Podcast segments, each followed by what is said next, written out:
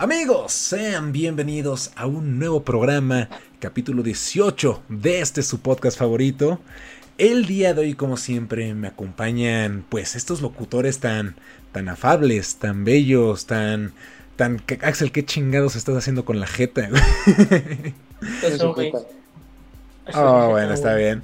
Pues nos acompaña, como ya lo vieron, haciendo caras extrañas, el buen Axel Sosa. ¿Cómo estás, hermano? Buenas noches, México. Emocionado, emocionado otra vez con este pinche equipo pendejo el que así es, porque para, para la gente que no lo sepa, Axel le va al Cruz Azul, que ya se encuentra en semifinales, se va a enfrentar, enfrentar al ¿quién? ¿Contra quién va? ¿Al Atlas? Pachuca. Ah, no, el Atlas valió Pachuca. sí. Pues ahí va contra el Pachuca, entonces está ilusionado. Déjenle buena vibra en los comentarios a ver si este año es el bueno. Esperemos que sí. Suena muy feo que le digas a ver si este año es el bueno. A ver, sí, sí, sí, a ver si este año es el bueno. Mira, hay que pensar en positivo. Pero bueno, de su lado derecho tenemos al buen David Saavedra, que está cumpliendo años otra vez. ¿Cómo estás, David? Hola, efectivamente, hoy estoy cumpliendo 17. La semana pasada fueron 16, ahora 17. Porque mi tiempo de vida es como un año más y ya, ¿verdad? Es el curioso caso de Benjamin Button. Sí, el caso curioso de Benjamin Button cumple un año cada semana, entonces la próxima semana ya seré mayor, ya seré legal. Apúntenle bien, chicas. Porque se viene OnlyFans. Apúntele bien, apúntele bien. Se viene, se viene el OnlyFans. Pero antes, antes de que se venga el OnlyFans, se viene Pollo. ¿Cómo estás, amigo? Muy Sin albur. Bien aquí en esta noche. ¿Qué qué? Nada, nada, tú síguele. ¿Cómo estás? Algo me dijeron y no escuché. Bien, bien, acá esta nochecita lluviosa. Sí, ha estado lloviendo últimamente aquí en la ciudad de Puebla, donde estamos grabando totalmente en vivo. Entonces, pues sí, a ver si no se nos va la señal como en el podcast pasado. Esperemos que no. Y pues amigos, yo soy Salomón, ¿cómo están? Espero se encuentren muy bien. El día de hoy venimos con un tema pues bastante divertido, bastante pues no sé si denominarlo interesante y novedoso porque realmente ya, ya tiene un rato que, que empezó este hype, pero usted ya lo leyó en el título del video o en el título del podcast. Y es que el día de hoy vamos a estar hablando de la serie de Invencible. Esta serie de Amazon Prime, que está basada en el cómic del mismo nombre, del creador Robert Kirkman, mismo creador de The Walking Dead, si usted es conocedor del mundo de, los, de las tiras cómicas, y que la verdad ha, dado mucho de qué hablar. Yo la verdad me tardé en verlo. De hecho, creo que se estrenó el capítulo 7 y fue cuando la empecé a ver. Yo ya había leído los cómics, algunos números, y me gustó bastante. Pero que vi la serie, y ya lo comentaremos más adelante, la verdad es que me sorprendió bastante. Digo, ese será el tema del día de hoy. Quiero preguntarle primero a mis amigos, a mis locutores, ¿qué les pareció la serie? ¿Quién quiere empezar? ¿Cuáles son sus, opiniones con respecto a esta, a esta nueva serie de superhéroes? Es una joya. Narrativamente es preciosa. Todos los personajes son increíbles. Desde el primer capítulo, desde el primer capítulo como que de pronto lo sientes medio medio flojito, dices, ok, ya más o menos sé por dónde va a ir, qué, qué, va a contener esta, esta buena serie. Y de pronto al final del primer capítulo dices, ay cabrón, qué pedo con esto, güey. Sí, sí, sí. Y eso marca muchísimo para que te sigas clavando con la serie y lo logran y muy bien. Aparte del cast. Ah, el cast claro. es increíble, güey. El cast es increíble, güey. Sí, que sí me, sí me lo imagino como Omni-Man, Sin problema. Pero, güey, que sin problema, güey. Sí, el, el cast está súper bueno, la neta. Que de hecho, no sé si se dieron cuenta, pero el policía que sale en... al principio es John Hamm. Sí. Y así como, yo conozco esa voz y ya me puse a ver el X-Ray de, de Amazon. Y dije, cabrón, es, es, John Hamm, es Don Draper, ¿qué hace ahí? Sí, sí. Y nada, por dos capítulos, no, no qué pedo. Sí, güey. Yo, a mí, a mí me pasó al revés. Yo estaba igual con el X-Ray de Amazon. Moví el mouse como para ponerle pausa y ir por al baño o para tomar algo. Vi que era John Hamm y dije, wow, qué cool. Y dije, ojalá este güey siga y pues no. Duró bien poquito. Yo, sí- yo sí tenía como, como ganas de seguir viendo, bueno, escuchando más su, su bella voz, pero sí, fue, fue muy corto su, Su participación. su participación en Invencible. Y ya que estoy hablando, pues yo voy a dar mi opinión. Eh, yo tardé mucho, mucho, mucho, mucho en verla. De hecho, la acabo de ver hace unas dos horas, una hora. Terminé el último capítulo hace muy poquito.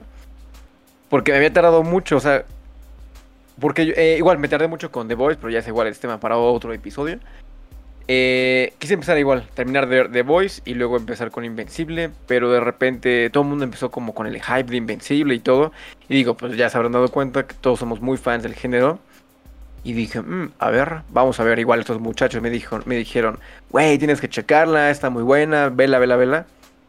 Y sí, yo creo que vi, el primer episodio y me pasó un poquito como de, hmm, está, está, o sea, está, está medio raro porque, o sea, no, no me dejarán mentir, la animación se ve un poco torpe. Sí.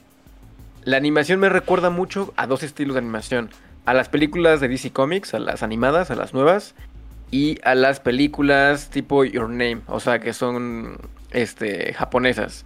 Como que esos dos estilos se combinaron para, para esta serie. Y sí empecé como de, mmm, está, está cool, está bonito. Es como una serie, una historia de origen normal de cualquier otro personaje. Y de hecho, cuando, cuando yo vi este, la, la liga, bueno, esta Liga de la Justicia creada en el universo de Invencible, dije, qué descaro es literal la Liga de la Justicia. O sea, de hecho hay un plano donde está este güey que es como Batman, pero que es morenito. Que está como en un, en un, en un edificio en la noche, en la oscuridad. Y está así, dije, güey, qué descaro, esto es Batman, o sea, la Mujer Maravilla, todo, dije, todo, es lo mismo. Dije, qué burla con Aquaman, ahora sí este güey es un pez. o sea, yo sí estaba como de, güey, qué descaro, qué descaro. Y de repente llega Omniman, aguas porque hay spoilers durante todo este, este podcast. Si no, o sea, sí, si no, si no lo han visto, igual y aquí pueden ponerle pausa, vayan a verla en friega y regresan a ver el episodio. Porque, o sea, es que con ese final, el final de ese episodio sí fue como de wow, o sea, ya te, te mete en el mood. Es como de ahora sí, agárrense porque se viene lo bueno. La, forma en que mata toda la liga, dije, ¡ay, cabrón! O sea, y es muy gráfico. Es yo creo que lo que muchos están como alabando la, la, manera en que no se tientan el corazón ni nada para mostrar lo que tienen que mostrar. O sea, las formas en que matan a los, a los, a los héroes es como de no te pases de lanza. Y eso solamente es una probadita de lo que se viene después. Bueno, en mi punto de vista de que me gustó, pues la verdad como, bueno, igual que todos ustedes, yo la vi eh, tarde, la acabé de terminar de ver hace como un día, dos días. Yo la verdad, porque ya lo había comentado en otro podcast de series, no me gusta ver las series así como sin que tengan final. O sea, me gusta quitarme las todas de golpe porque me, frustro de querer y andar esperando. Pero bueno, ese es el otro tema. Eh, me gusta mucho el primer capítulo porque, como dijo Axel, te planta como una clásica serie de superhéroes. O sea, en todo el primer capítulo no vemos nada de lo que es invencible hasta el final.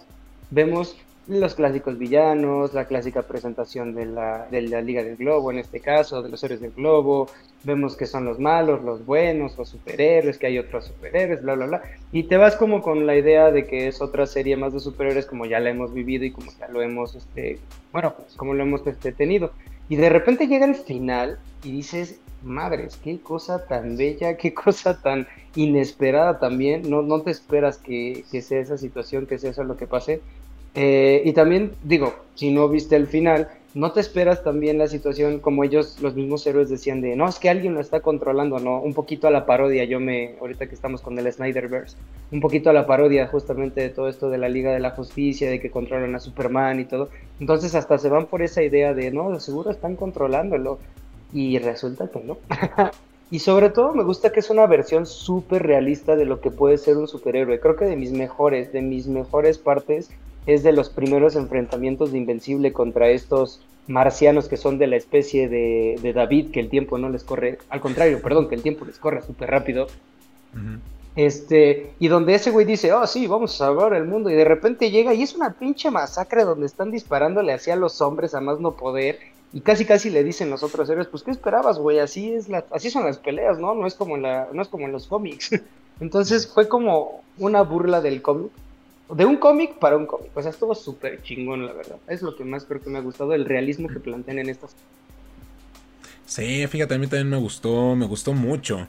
Yo ahorita fuera de cámaras lo estaba platicando con David.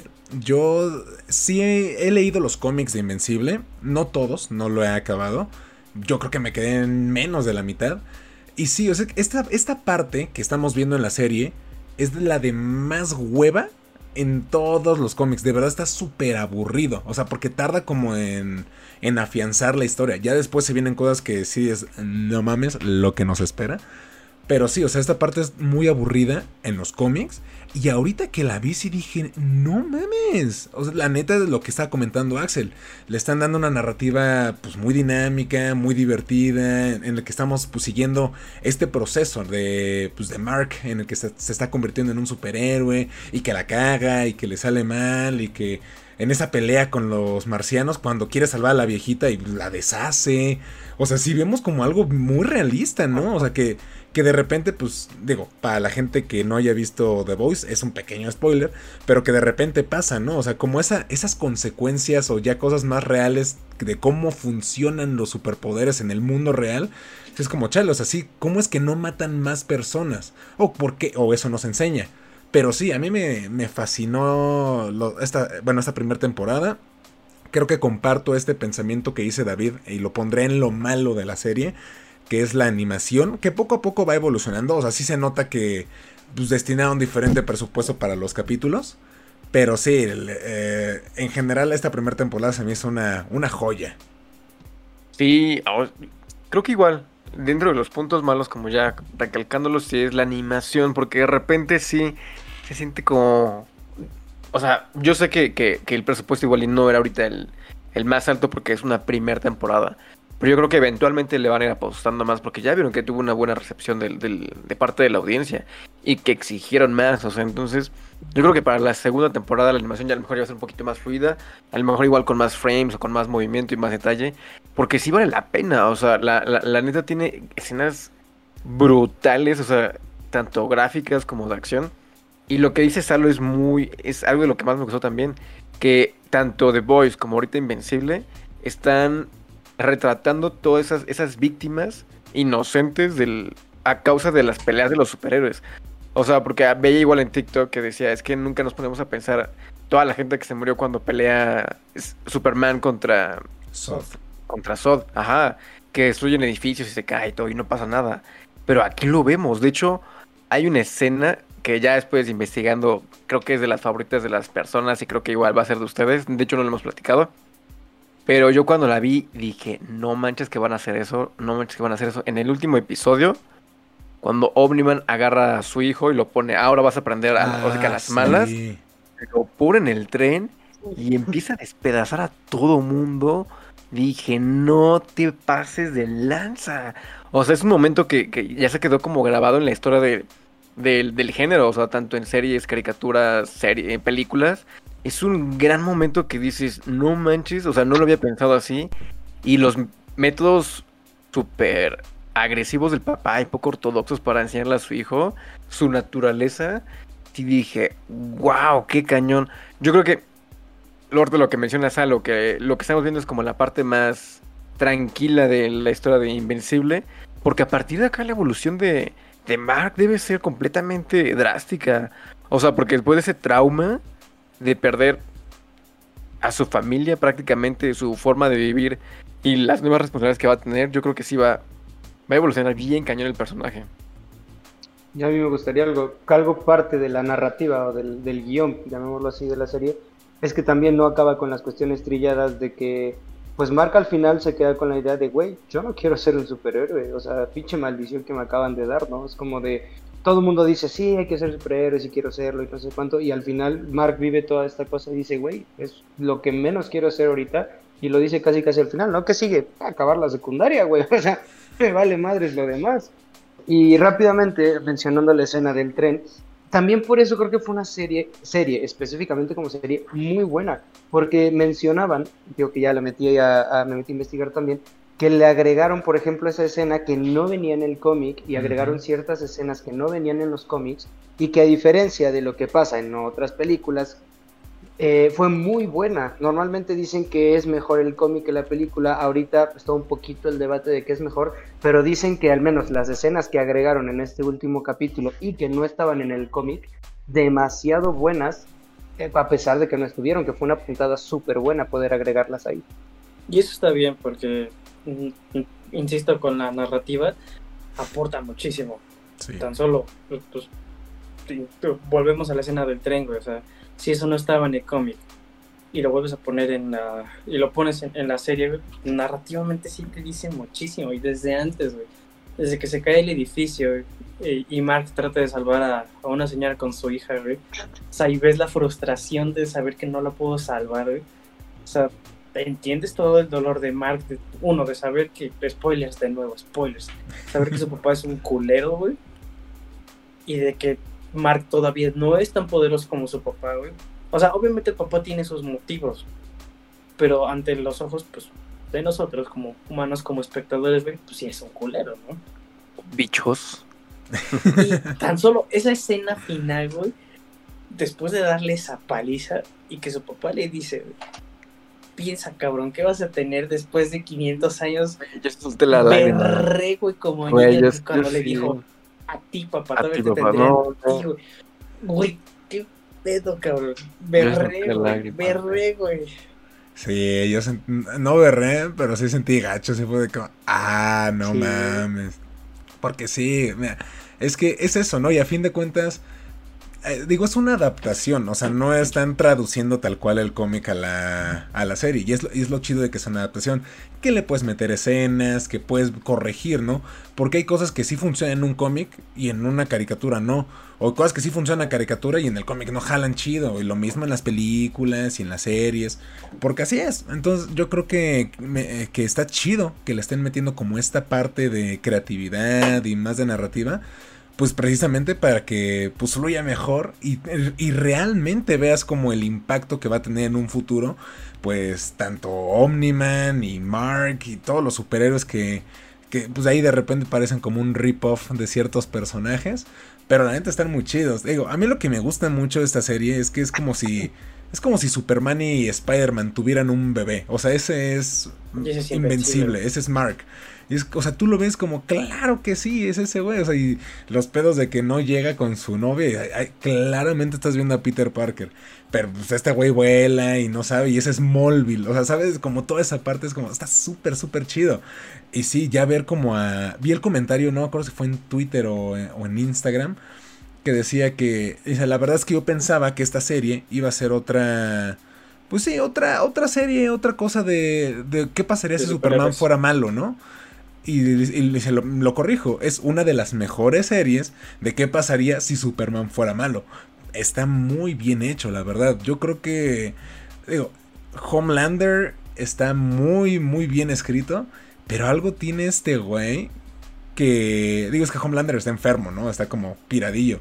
Pero este güey güey está, está consciente de lo que está haciendo. O sea, no tiene ningún problema. Entonces sí es como, híjole, creo que Es está, que ahí está la más justificación ojete. del personaje, güey.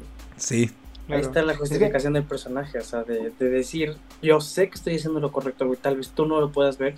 Y es eso, güey, o sea, en, en ese diálogo que tiene Mark con su papá, güey, al final es de que, ¿por qué no puedes ver que estaríamos beneficiando esta pinche raza? güey?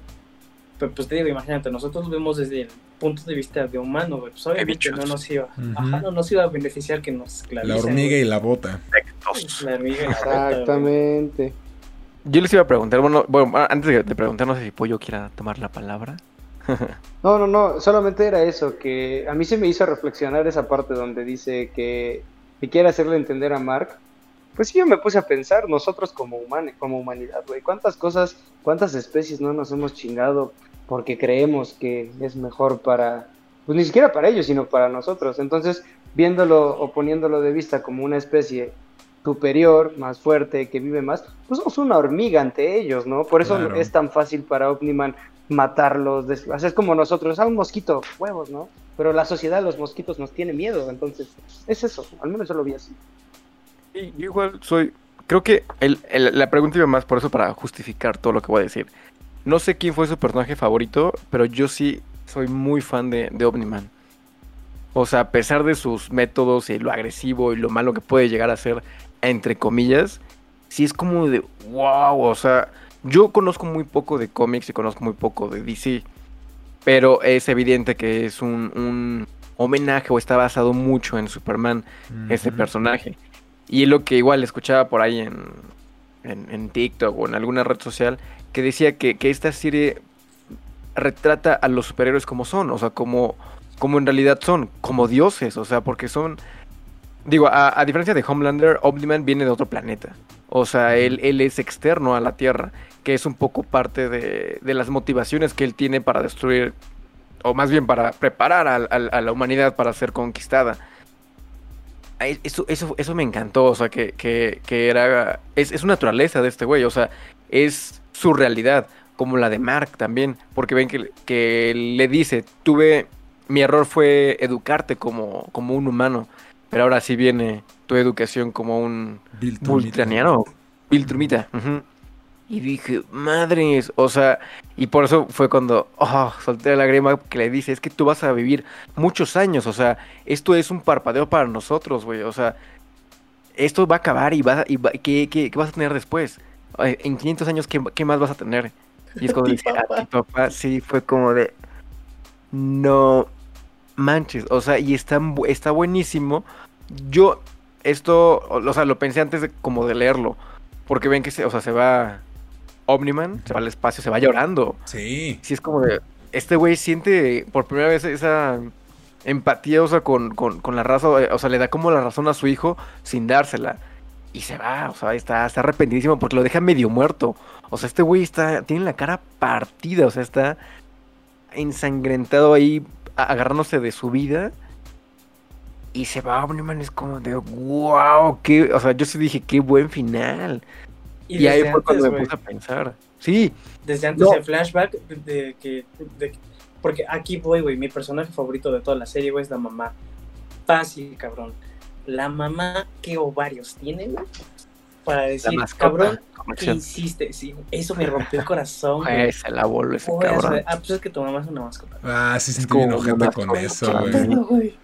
Pero qué ovarios de la mamá de levantarse y decir, cabrón, ¿qué hiciste? No te tengo miedo, güey. Como para el punto de decirle, fuck you, Nolan, e irse como sin nada, güey. Sin O sea, güey. Por eso me, me- me gusta mucho la pareja de ellos dos. O sea, es- es un gran. Es que son polos superopuestos. O sea, es, es, es un gran equipo. O sea, porque, porque él sí, sí tiene la intención como de. Es que no es malo. O sea, es que es como Thanos. Thanos quiere acabar con la mitad de, de- los seres vivos. O sea, igual para. O sea, equilibrar la balanza con recursos y todo. Es como.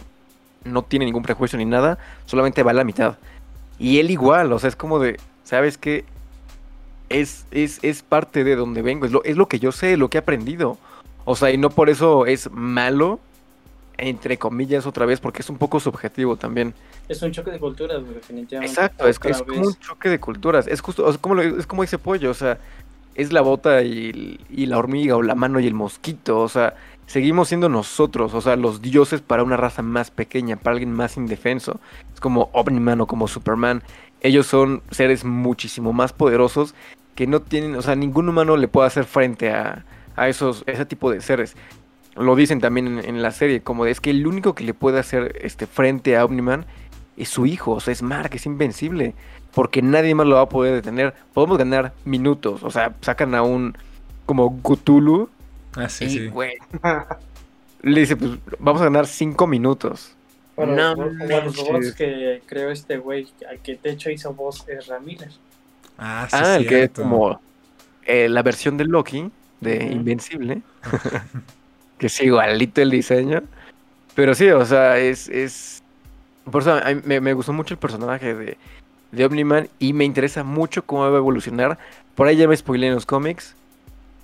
¿Qué sucede después? Y seguramente es la línea que va a seguir la, la temporada Sí. 2. No nos Pero spoiler, es- claro. eh, está, está bien interesante cómo evoluciona, la verdad. O sea, sí dije, órale. Mira, yo, yo te diría la realidad que esta primera temporada, en lugar de Invencible, podría llamarse Omniman. O sea, si tú quitas a Omniman de esta temporada, no hay serie. O sea, no, to- todo se fundamenta en lo que hace y en lo que piensa. Obviamente yo creo que la segunda ya va a empezar con este giro ya ahora sí del protagonismo de Invencible, ¿no? Aquí el protagonismo que tiene es importante porque la historia está basada en él, pero la realidad es que si quitas a Invencible de la ecuación, pues también podría salir otra historia muy buena, ¿no? Podría desarrollarse. Obviamente no es la idea. Eh, pero sí, Omniman es un personaje bastante bien pensado, la verdad, un, un un personaje muy fundamentado en muchas cosas, que creo que es difícil, la verdad. Y haciendo un poquito punto y aparte de Omniman a otros personajes, a mí me da miedo qué van a hacer con tantos personajes. Tienen tantos personajes demasiado buenos. Yo no sé si los vayan a retomar, yo no sé si lo vayan a hacer. A mí, por ejemplo, de los personajes con los que me quedo un poquito así en duda, el demonio detective. Ah, es mi favorito. Exactamente, ese güey, ese güey es la mam- Dark Blood. ya sé, güey, ese güey es la mamada, ese cabrón hizo todo, güey, fue así una parodia de Martian. Manhunter, güey, bien cabrona. una parodia de Trigon, güey. No, Ándale, güey. yo digo que es, Es- como un Constant infusionado con Hellblo- Hellboy. Yo lo vi como. Constantine con Martian. No sé, estaba medio raro ahí. Pero bueno, el caso es que ese personaje eh, es súper padre, güey, súper chingón. Y de la nada lo desaparecen, así, pum, se va, güey, y ya. O sea, sin ese, sin ese no. personaje, la esposa no, bueno, sí, güey, la esposa no, no, no se enfrenta a este cabrón, ¿no? Entonces, ese es uno de los personajes que yo dije, güey, qué pedo. Otro de los personajes también me quedo que con duda de qué show es que va a pasar es este Inmortal, porque se supone que ves que lo reviven Pobre y lo, cabrón. Y lo están reviviendo o están en ese pedo donde te enseñan qué shows y no sabes qué pedo, güey, también. Entonces, otro personaje que me quedo yo con la duda de, madre mía, ¿no? ¿Qué, qué va a pasar? ¿Qué es lo que va a suceder? Otra de las cosas, Ay. ya no personajes, sino otra de las cosas con las que me quedo en duda también es, estaban experimentando con la sangre de Mark para ver qué se chingaba la sangre vi- vitro- viltronita, entonces es otra cosa, o sea, dejaron un chingo de cosas al aire que a mí me quedé con, Y güey, otra vez, os vuel- vuelvo con lo, que dice Salo. Yo acabo de ver el episodio, ya se los dije hace un ratito. Me puse a investigar de los números, son 144 números. De esa primera temporada es hasta el 12. Y como dice Salo, es el principio. Yo cuando, cuando la empecé a ver, uno de ahora que de los sentimientos y pensamientos que tuve para la serie fue como de... Está medio raro que hay mucha diversidad de personajes, hay como clones y de repente van a Marte por primera vez, pero pueden teletransportarse. Está como medio raro ahí todo, como la, la tecnología y lo que pueden llegar a ser y no. Pero es, es, es una, un universo súper rico, o sea, tienen un montón de personajes y un montón de historias. Y justo lo que es esto, ahora sí que esto apenas empieza. O sea, es, es el preámbulo de un montón de eventos y cosas que se vienen en un futuro. Que seguramente, o sea, ya lo están planeando por eso. Confirmaron no solamente la temporada 2, sino la temporada 2 y la 3. Sí, mira, yo no les voy a spoiler nada, porque Pollo dijo tres puntos muy importantes que se van a resolver eh, en temporadas no muy lejanas. maldito Pero sí, es que, no, lo que menciona David es, es muy importante. Tienen personajes que lo que, si bien decíamos, ¿no? O sea, se parecen mucho a personajes de DC de Marvel, lo que tú quieras. Eh, aquí le están dando otro giro, ¿no? Como también de repente lo hacen en The Voice, ¿no? O sea, nunca te esperas que el que hace de Aquaman en The Voice se me fue Deep.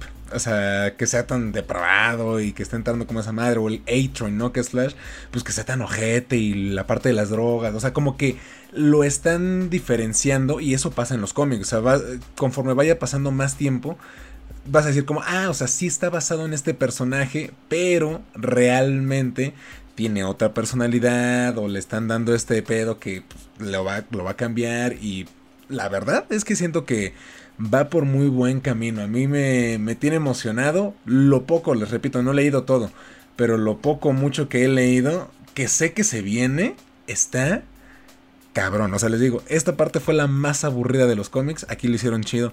No sé qué van a hacer con lo, con lo que está cabrón. No sé cómo, o sea, no sé cómo lo van a mejorar, vaya. Y nada más rápido, güey. Si, no quieren, si no quieren, este, quitarse esa magia de la, de la sorpresa, no investiguen nada. O sea, porque yo investigué hace un ratito Yo por eso no he investigado nada. y chequé números y chequé parte de la cronología y la historia porque dije, ¿qué onda con Omniman? Ese güey se fue. Porque ven que dice que se fue como una como en línea recta, o sea, quería ir a un lugar lejano. Y dije, ¿cómo va a regresar? O sea, ¿qué va a pasar con la Tierra después de eso? Y dije, fuck, no hubiera visto nada porque sí, hay, hay cosas bien interesantes. Y les digo, eventos y situaciones bien interesantes. Y no es spoiler, o tal vez sí, pero como dato curioso, Omniman sale con Spider-Man en, en- Ah, en sí. algún punto. Están los dos juntos. Hacen un Perdón, crossover. Invencible, Invencible con, con Ah, Spider-Man. Es un, es un crossover que es canon de Invencible. No, yo solo iba a decir que es que no sé, me trajo tantos recuerdos Invencible. Creo que mi broma que iba a decir hace un rato es, tienen a su propia etna moda, güey. Hasta pinche Disney de Ah, superhéroes sí. lo metieron, güey. O sea, Y es Mark en serio, de que tengan, exactamente, de que tengan su propio, este, diseñador de trajes. Eso no lo hemos visto en ninguno, en ninguno más que en, en Los Increíbles, al menos yo recuerdo. Casi todos los superhéroes salen ya con su traje. Sí, Sí. pero también o sea, podría funcionar igual como Alfred o Morgan Freeman en The Dark Knight, que es como el que le hace los trajes a Batman. Creo que es el más, el más cercano a eso. Lucius. Ándale, Pero a lo que voy, ándale, pero lo que voy Ujú. ahí es que siempre es como el ayudante de y no como justamente este vato que es como de todos, así, sus clientes son todos, los, hasta villanos creo que dijo que tenía de, de clientes ahí. Eh, No sé, es una serie muy buena.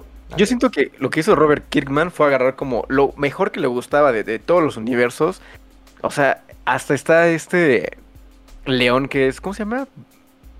Ah, se me Ah, fue el nombre. como un poquito. El si único. ¿no? Battle Beast. Ah, sí. Ajá, o sea, Battle Beast es también referenciado como de un montón. O sea, están los, pueden agarrar a los Thundercats y lo hacen más animales. Y es este güey. O sea, es. No, pero también no sé si vieron la- los cómics y los mangas de One Punch Man. Al, al- de- en los primeros capítulos hay uno que se llama King Beast y es igualito este cabrón, güey, así igualito. Que también hay un gorila, Claro. ¿no? Que sale en ese momento. Ándale, es de Se la casa de la evolución sí. ese vato. Digo que Robert Kirkman hizo eso, como me gusta esto, me gusta esto, me gusta No, esto, mete una claro. licuadora y un puño gigante de realidad de qué pasaría si los superhéroes existieran y cómo afectaría a la humanidad. Y, Y qué chido, la neta, qué bueno que, que se atreven a hacer esa, esa clase de cosas. Porque yo creo que es muy raro cuando Marvel y DC se atreven a hacer esa clase de eventos. Y si lo hacen es en líneas paralelas. Y ah, bueno, está bien, no me toques el universo 616. Y acá hacemos en el Ultimate eh, tal evento. Y ya, ¿no? Como que de repente, ay, güey, mataron a tal, y ay, no manches, este güey le atravesó el cráneo, ¿no? Pero realmente nunca lo hacen como en la principal. Y aquí lo chido es que están basándose en esos personajes, los están trayendo a un universo nuevo, un universo en el que puedes hacer y deshacer, que está enfocado para adultos y que no mames, funciona súper chido. Y también no te destruyes esa parte de, ay, ¿por qué Spider-Man hizo eso? No, o sea, porque es como, ah, sí, este güey no lo conozco, solo se parece a Peter Parker. Pero está, está muy, muy, muy cabrón.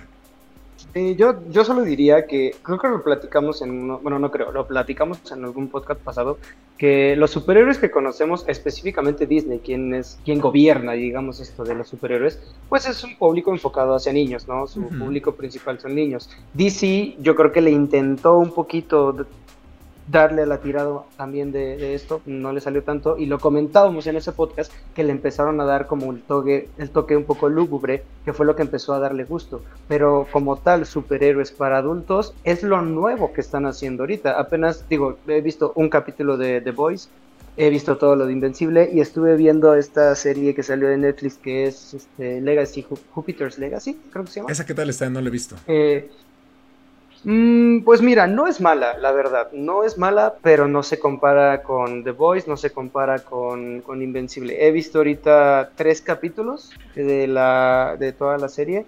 Y igual, hace como la cuestión de unos héroes más realistas, pero en lugar de hacerlo como tan real en la cuestión física, llamémoslo así, no se ve como literalmente la sangre y toda esa parte. Tiene poquitas escenas así, se van más a la parte moral, es más esta cuestión de un superhéroe este, no debe aprovecharse de su personalidad para ganar dinero, ¿no? Un superhéroe eh, no debe salir a tomar, un superhéroe debe seguir el, el sistema de justicia penal, ¿no? Si un superhéroe mata, también debe ir a la cárcel. O sea, sí está padre, pero no es, es un poco lenta la trama, tiene este giro más moral, más ético, que de repente pues te da un poquito de hueva si no lo analizas bien y todo, ¿no? Oh, ya. Sí, sí, sí, digo, yo creo que después me daré la oportunidad de, revisarlo. Ahí, de, ese sí no sé absolutamente nada. Entonces yo quiero a ver, llevarme la sorpresa, ¿no? De a ver si está chido o, no. Pero sí, o sea, yo creo que ahorita ya tenemos como esta parte en la que los superhéroes ya no solamente son de los niños. O sea, porque realmente, digo, nosotros fuimos los que los consumimos cuando era más éramos más jóvenes, pero conforme vamos avanzando y vamos creciendo, Digo, nos sigue gustando y nos van a seguir gustando las películas de Marvel y de DC y lo que tú quieras. Pero sí está padre tener como esa alternativa que no solamente ya es The Voice y Invencible, ¿no? Que han hecho sus intentos con Logan, con Deadpool. De repente, pues ahí ven un poquito más agresivo. El, Snyder Cut, realmente que pues, ya es clasificación C. Entonces, qué chido que, que exista como esa alternativa al, al cine de superhéroes o al género de los superhéroes en el cual podamos ver pues más sangre y es toda esa parte que menciona Pollo, ¿no? O sea, la moral, cosas que realmente no se exploran en las caricaturas, ni en los cómics, ni en las películas. Es como, híjole, o sea, ¿qué, ¿cómo sería realmente el mundo si existieran los superhéroes? Yo creo que pues sí sería no tan alejado de lo que hemos visto en The Voice y, e Invencible. A mí, bueno, yo solamente un paréntesis muy rápido. Eh, no sé si les pasó a ustedes cuando éramos más pequeños. Yo siempre eh, tenía como en mente que era lo de niño, lo de adulto. Y lo de niño eran las caricaturas, y lo de niño era como todas las cuestiones animadas, y las películas así y demás. Y de adulto, en, en mí entonces, cuando era niño, o de adolescente adulto, pues veías películas casi casi de, de, live action, llamémoslo así, o personas de actores, era de adultos, no era de niños, de niños tienes que ver animadas, ¿no? este, o música también, MTV y todas estas cuestiones. Y creo que fue en, en, en, esto, cuando estábamos un poquito pequeños creciendo, que empieza un poco estas cuestiones de las series o de las caricaturas para adultos. Yo recuerdo South Park, recuerdo algunas de MTV, recuerdo Adult Sim, eh, algunas cotas ahí, pero muy contadas. Y creo que apenas se está explotando eso específicamente, ¿no? De crear contenido animado de crear contenido que era considerado para niños, como los superhéroes ahora, pero dándole el toque exclusivo para adultos. O sea, yo creo que apenas lo están explotando y se me hace interesante todo lo que van a sacar. Uy, está súper interesante. O sea, porque como ese pollo, hemos tenido series más, más dirigidas hacia el público adulto. O sea, Ren Stimpy desde los Simpsons, yo creo que también por ahí empezó esa tendencia. Y ahorita ya es mucho más común. Ahorita ya tenemos un Bojack Horseman, Big Mouth o Rick and Morty. Que están como experimentando ese, ese humor más, pues más ácido, más, más atrevido.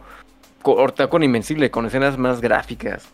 Porque digo, es, al final de cuentas la animación es una técnica. Entonces no está casado con el público infantil ni con el adulto. O sea, si la técnica funciona, pueden contar muchísimas historias. Otro ejemplo clarísimo es Love, Dead and Robots, que son cortos con animación diferente cada una y son historias para adultos igual súper, súper, súper buena. Y hablando un poco más de, del género, yo creo que ahorita ya lo habíamos platicado desde lo de Marvel. El género está evolucionando, o sea, de superhéroes. Ya tenemos más de 10 años de, de, películas con un universo que funciona. Porque de, de películas de superhéroes tenemos desde los 80s, o sea, como intentos ahí poquitos, aquí iban como poco a poquito, con Tim Burton, unas películas malísimas de Marvel, las primeras de, de los 2000 que por ahí empezaron a, tomar forma con X-Men, con Spider-Man. Y digo, ahorita ya que hay un universo, ya hay una, una fanbase súper choncha y súper pesada, viene ahorita el, la evolución. Ya lo vimos igual con Marvel, que está actualizando su fórmula. Ahorita con esta parte de, ah, pues, ¿qué pasaría si los superhéroes son tal? Porque yo creo que sí, como le decía otra vez, el género no creo que dure más de 10 años. Y vamos a ver historias ya mucho más apegadas a este estilo. Ya otra volvimos a ver una, una serie de Watchmen, retomando esa película de hace varios ya años, que empezó creo que a la par de, Iron Man. Creo que Iron Man es de 2008. No, no, digo, o sea, como esa línea. Ah. O sea, como esa línea como más de, más de superiores para adultos. Porque Iron Man uno es de 2008 y creo que Watchmen es 2009, o sea, apenas un año después de, del estreno del como el universo cinematográfico. Igual y fue, un poco apresurado, porque teníamos esa idea de los superhéroes son, pues son así, son buenos, son héroes, y aquí vemos superhéroes más apegados a las historias que estamos viendo, que estamos viendo ahorita, como The Boys, como Invencible, o sea, ya algo más maduro, más un poquito darks. Pero pues... Yo nada más preguntarte, ¿dices de la película de Watchmen? ¿Es la que estás hablando? sí, sí. Mm, no lo vi, o sea, sí la vi, pero ahorita que lo comentas, sí, o sea, la tenía en el olvido, pero creo que sí es la que empieza a incursionar, ¿no? Un intento, ajá. Haciendo memoria. Porque, digo, de... escenas un poco violentas de sexo. y sobre todo que el mismo superhéroe se vuelve villano, ¿no? Porque son ya más, digo, más, ya han pensado pa- justo para un público más adulto. Y ya lo fueron experimentando y vieron que fue funcionando, pero ya en esos últimos años. Por eso Watchmen, o sea, no, no fue como el taquillazo en su entonces, como lo pudo haber sido ahorita. Sí. Porque ya tenemos un preámbulo como de toda una cultura de superhéroes que ya sabemos cómo funciona la fórmula, que a lo mejor ya estamos un poco cansados de, de ver lo mismo. Por eso es que llega Deadpool, llega Logan, con esa igual esa propuesta totalmente diferente. Y ahorita con este tipo de, de series y, y caricaturas, que le están dando un poco el giro, como la antítesis de lo que habíamos visto en otras películas de superhéroes. Que veníamos conociendo con Marvel, incluso con DC Comics. Perdón, ahora sí. No, no te preocupes. No, o sea, realmente yo nada más quería como añadir a lo que estaban diciendo de, de Watchmen, de que quizás fue la que lo empezó. Y quizás no podemos ir un poquito antes. La otra vez estaba viendo como cachitos de Blade. Y realmente esa película no era para niños. Digo, yo no la vi de morro, pero tenía compañeros que sabía que la habían visto y era como, o sea, ahorita que la estoy, que la, que la volví a ver, o sea, como chale, o sea, realmente no, no estaba pensado para eso, o sea, es como ese güey decapitando vampiros y todo este pedo. Entonces, no sé qué, con qué clasificación se estrenó, pero estoy seguro que al menos un B15 sí se aventó. Era Pues incluso 15. las películas de X-Men también, o sea, no eran como completamente infantiles. Yo tengo una, por ahí una anécdota cuando fui a ver X-Men, la, la batalla final, la tercera parte, Ajá. y de repente despierta... Ay, se me fue el nombre de, de Dark Phoenix, el personaje Jean Grey. Ajá, Jean de Grey. Jean Grey, que despierta- de repente despierta Jean Grey y se empieza a dar su atascón con Logan. Yo estaba de, órale, y ¿Qué está "Tápense los pasando?" ojos". ¿Qué es esto? Con X-Men. Sí, fue como las primeras escenas como incómodas de, de- con algo intenso relacionado al, al delicioso que pudo haber sido. Pero sí, este, me acuerdo mucho de eso, o sea, justo por eso que, que no era una película como tanto para niños. O sea, eran un poquito más para adolescentes, no, no, no para adultos, pero sí para Ajá. adolescentes. Sí, sí, sí. Es que sabes que de hecho, yo creo que era como, estaba muy marcado antes, ¿no? Que eran las caricaturas de los X-Men, así para niños y Spider-Man, tal. Las películas, yo creo que sí era más para adolescentes adultos. A diferencia, a, excepción de Spider-Man, quizá. Pero sí, o sea, de hecho, tú ves, de niño yo me acuerdo que vi las de X-Men y me dieron un buen de hueva. O sea, la tercera ya fui con, como más consciente y dije, ah, sí, está chido, ¿no? Pero las primeras dos ni les entendí, ni sabía qué es lo que estaba pasando. Y dije, es que no se parece a la, a la caricatura. Entonces dije, ¿para qué, ¿para qué voy a ver esta madre? Pero sí, yo creo que estaba pensado para algo más grande. A diferencia de Spider-Man, eh, por ejemplo, los Cuatro Fantásticos, que tenían como más esta onda jocosa, infantil. No, inclusive Daredevil no creo que fuera pensada para niños. Tampoco el increíble Hulk, la de Eric Bana, no creo que fuera pensada para niños. Quién sabe, ¿no? Digo, no estaba Disney a cargo de todos estos proyectos, pero pues bueno. ¿Qué, qué- qué le vamos a volvieron hacer? comercial, o sea, para el público infantil fue como de, ah, bueno, ya vimos que a lo mejor los adultos no se divierten tanto con esto, hagámoslo más para niños. Y digo, Iron Man 1 tampoco creo que haya sido como totalmente infantil. Digo, Hay no. una escena en la que se agarra con esta. Se atasca, perdón. con esta reportera, no me acuerdo cómo se llama. Ándale. Pero sí. O sea, no, no. Ocurre en los primeros minutos de la película. Sí, que de repente. Ajá. Justo después de ver a Stan Lee, ocurre ese. Exactamente.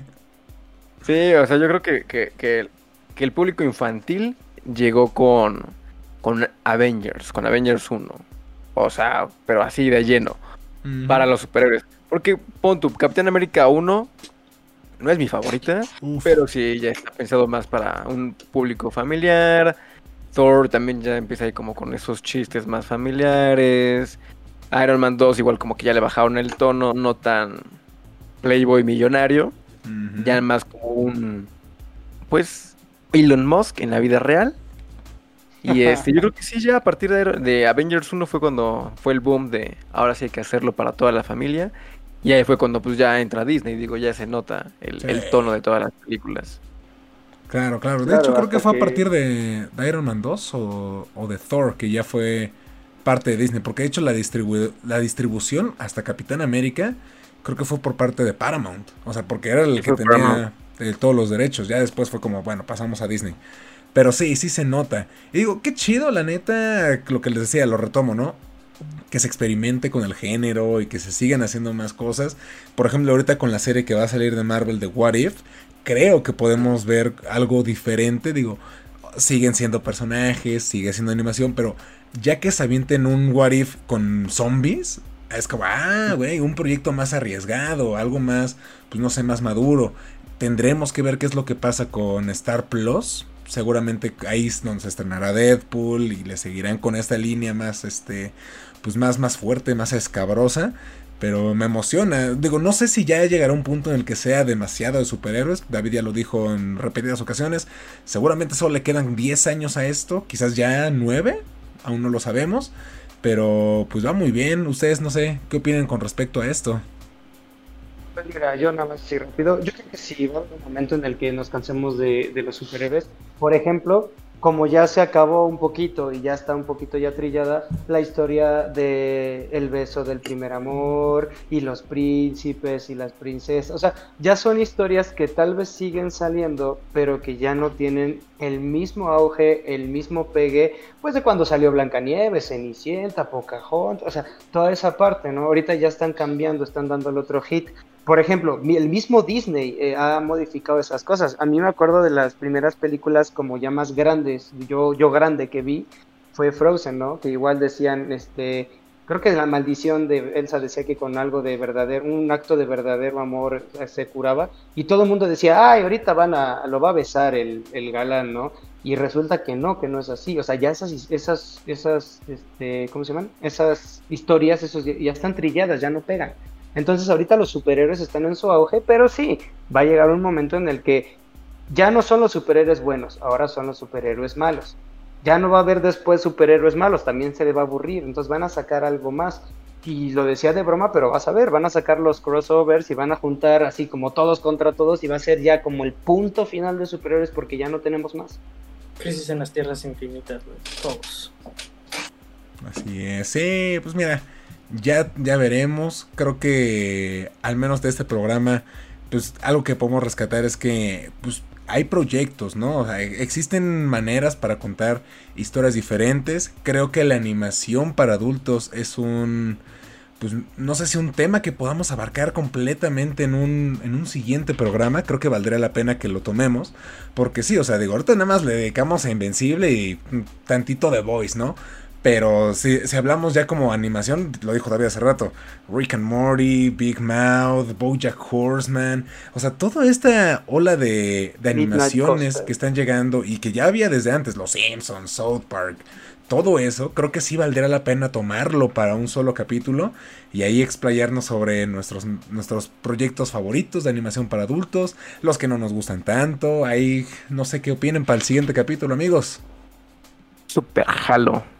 Es que sí hay mucho, mucho de también, Yo también jalo, de hecho ahorita cuando llegue el momento yo les tengo, soy el encargado de la recomendación del día de hoy y justamente va en la, en, la línea de, caricaturas para adultos, ¿no? De animación.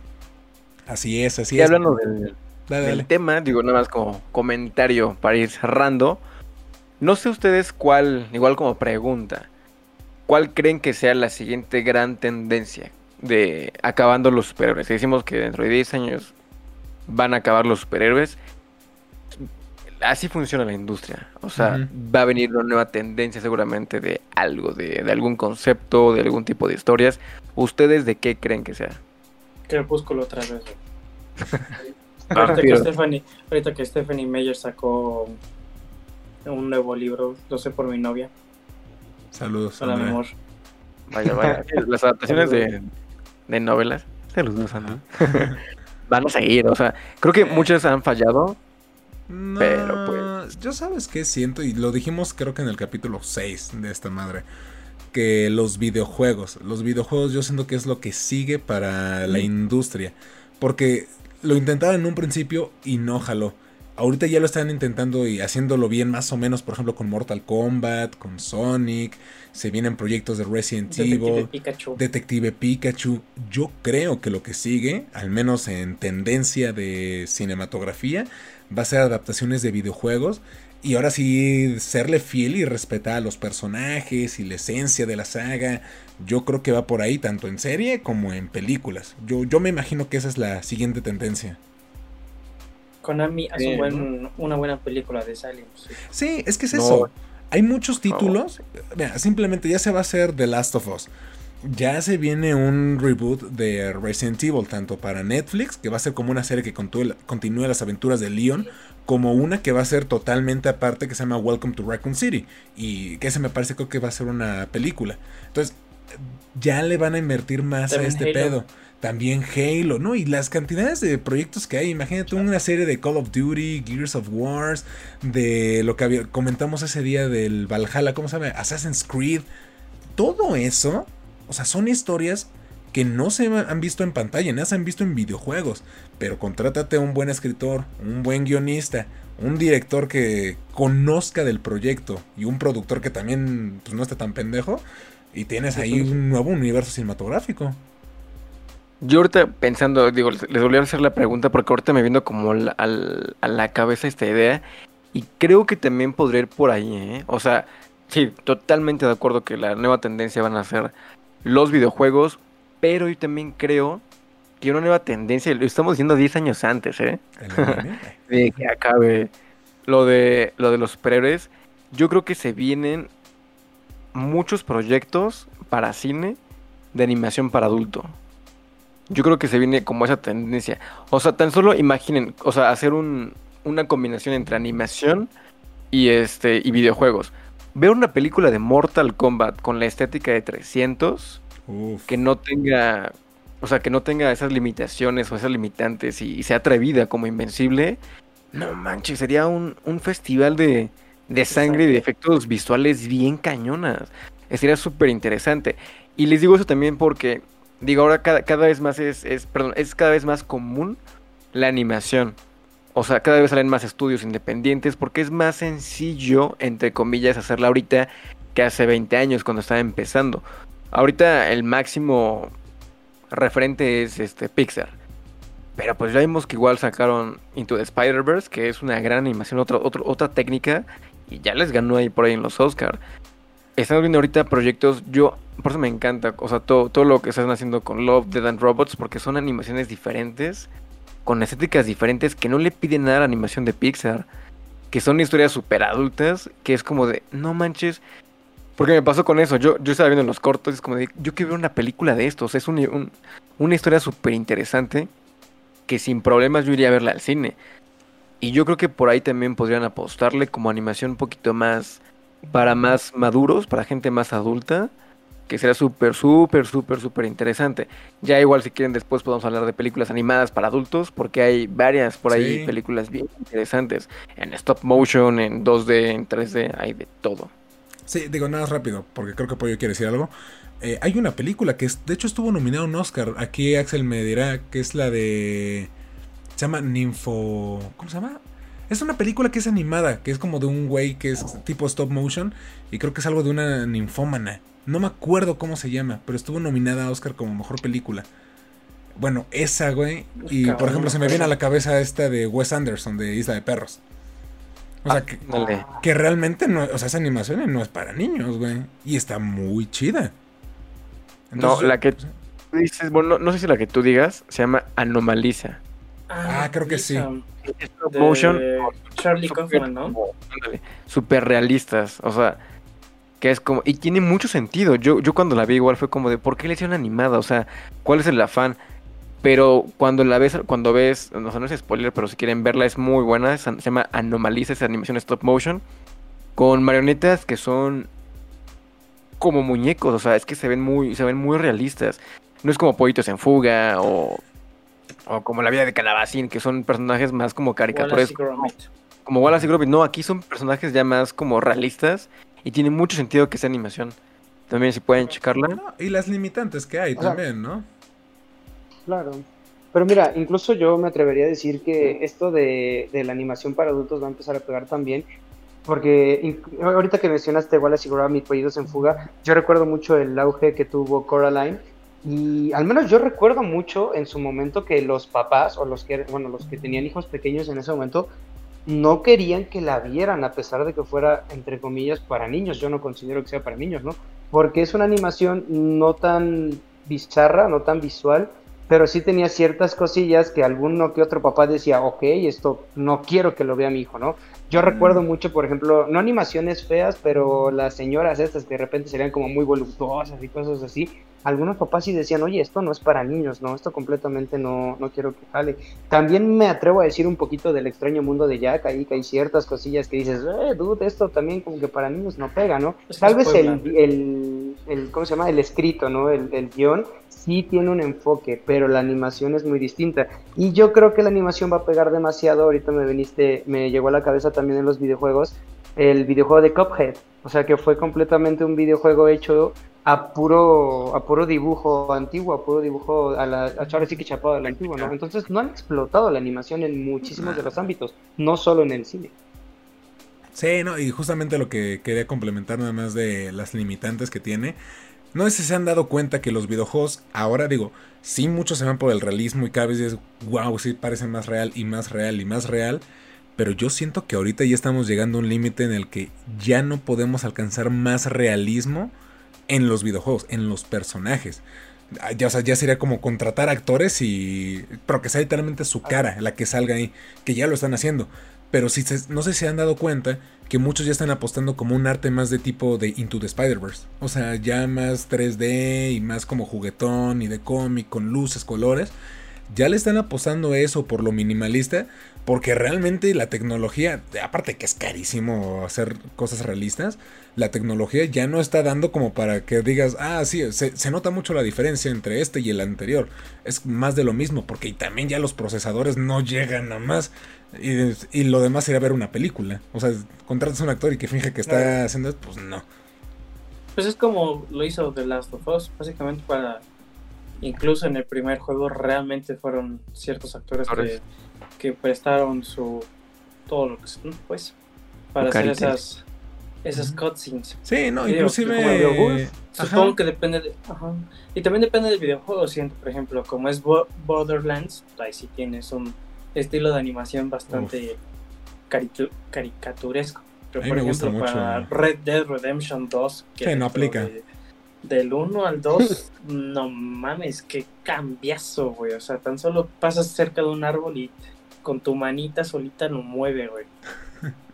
Claro. Yo, yo solamente eso. quiero hacer una predicción que yo sé que en un futuro va a pasar.